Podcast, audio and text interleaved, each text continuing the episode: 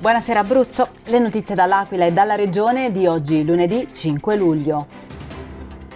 Movida in centro storico, le proposte dei commercianti in una lettera al sindaco Biondi.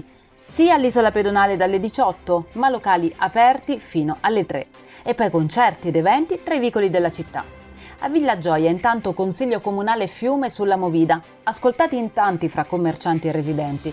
Tutti gli aggiornamenti su www.ilcapoluogo.it a cura di Natal Francesco Litterio.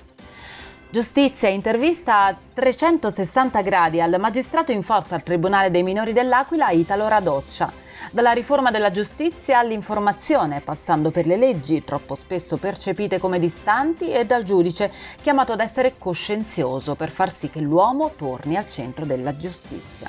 Intanto in centro i gazebo della Lega, raccolta firme per il referendum sulla riforma della giustizia. In città questo pomeriggio Matteo Salvini che dice questi sei referendum faranno la rivoluzione grazie alle firme di milioni di italiani e aggiunge in regione si è fatto tanto ma si può fare meglio. La videointervista di Loredana Lombardo.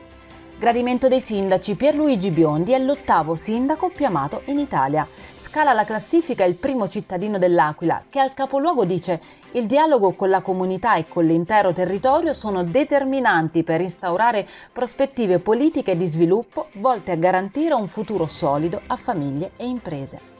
Si è spenta a 78 anni una delle donne di spettacolo e tv più famose di tutti i tempi. Raffaella Carrà è venuta a mancare all'improvviso, anche se da tempo soffriva di una malattia. Diamo uno sguardo al meteo con le previsioni di Meteo Aquilano ondata di calore in arrivo. Martedì cielo sereno ovunque, temperature in aumento.